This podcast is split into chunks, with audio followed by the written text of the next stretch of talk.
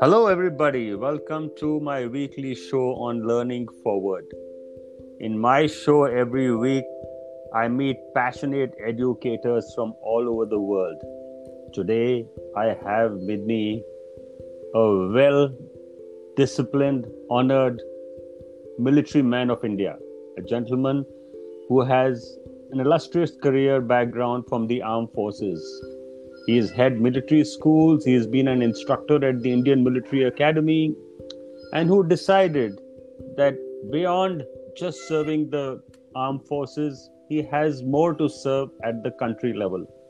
And then he went on in his search for actually teaching young people, for coaching young people, and helping them with their vocational excellence.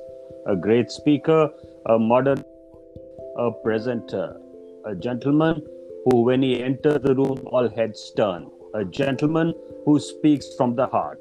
Welcome to my show, Colonel Atma Raman Sekar. Thank you so much, sir. What an introduction. I am now at, at about six feet above the ground, sir. Yes, sir. Educators should always be six feet and more above the ground so the world sees them as tall people and they can mentor and lead generations ahead. Sir, it's an honor to have with me a person from the uniformed forces because I really admire them and I try to live a life of uniform, but I never got to wear a uniform. So on my epitaph, I will write, I need to be uniformed. welcome, welcome once again, sir. Thank you so share, much. Share with me why are you so passionate about education that from being a value driven soldier, you went on to drive value into young people and teachers around you. Right, Sandeep. Thank you for this great, wonderful introduction. And uh, first of all, let me appreciate you for the great work you are doing, whether it is mountaineering or whether it is moving in fields which normal human beings will think 10 times before treading. One often when we think about education, to put it in a mountaineer's perspective, it is climbing up Mount Everest without oxygen multiple times. Because when you think about education, it is about transformation. When you think about transformation, we think about India with its over 320 million students. How can they make sure that the India post 2040 is the India of our dreams. So, beyond being in the armed forces, beyond all the other work you do, if you are able to train the mind of a student to ask questions in a dignified manner and lead the change which has to transform India, especially as we celebrate the 150th birth anniversary of our father of a nation, Mahatma Gandhi.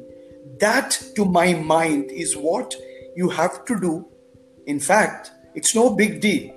You bloody well do it because that is what makes you an Indian. That is what makes you a human being. So, to my mind, being passionate with education has to be with each and every one of us. So, I only remember this question, especially as we are discussing the new education policy. I was in Ladakh serving with the army. I'd started off the open school program and we were chasing people, getting them to get in. And one young man came in, his father also came in. It was the tourist season, and he said, Yes, sir, please have him here, Colonel Shekhar, no problem. But he earns thousand rupees per day as a tourist guide. For the number of days you are taking classes, can you make sure that money comes to me? I was nonplussed and it made me understand even more the link between good education, good jobs, and at the end, peace of mind. So ultimately, what we look for, sir, as a mountaineer on top of one of the greatest of peaks, you stand there and you get peace, nirvana. So through education and being a passionate educator, I look for peace of mind. Thank you, sir. You talked about transformation. You talked about dreams coming to life. You also linked jobs to education. Sir, you also mentioned the father of the nation. Are we doing enough today to provide that kind of mentorship in this world?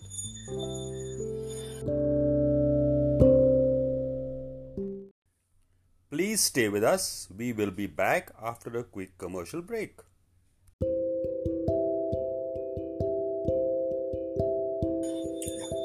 Short answer is no. We are not.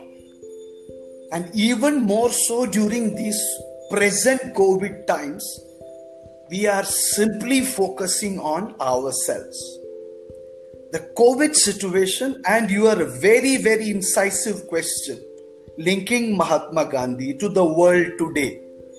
What the Mahatma said was to have a holistic approach to education and also getting rural India into a position where they are the drivers of the nation. Today, we have not given even remote justification to what the Mahatma said, and more so, we have made him into a caricature. It's just like 15th August, 26th January, we say Bharat Mata ki Jai Ho. On 2nd of October, we say great or we observe a minute silence. His teachings, perhaps the world's greatest communicator, his teachings we have forgotten, and hopefully through our efforts, this Independence Day, can we stop talking independence and can we focus on interdependence? I like your idea of interdependence. I resonate mountaineering because that's where you actually open your lungs and feel you have a heart within. And even more than that, when you talk of symbols, the world itself is a symbol today. How do we try and go beyond the symbolic method, methods we use today? Yes, uh, Sandeep, a tough question, a difficult question, but we have to find answers.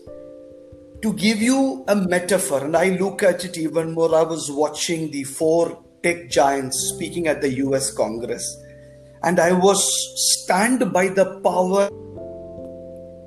My belief is that the future of India through education must be with youngsters able to question you without fear or any kind of worry, yet be dignified in it. And to end on a metaphor which you would really appreciate, can Manmohan Singh become the finance minister of India under Prime Minister Modi to improve India's economy? Will the Indian Prime Minister have the courage of conviction to call Manmohan Singh to his cabinet? Will Dr. Manmohan Singh have the courage of conviction to accept it and make India the superpower? That would be the greatest of education can lead us to because we forget ourselves. We think about the nation and the world. Is it a dream? Yes. Presently, is it far fetched? Yes. But I believe one day that will become a reality. Thank you, sir.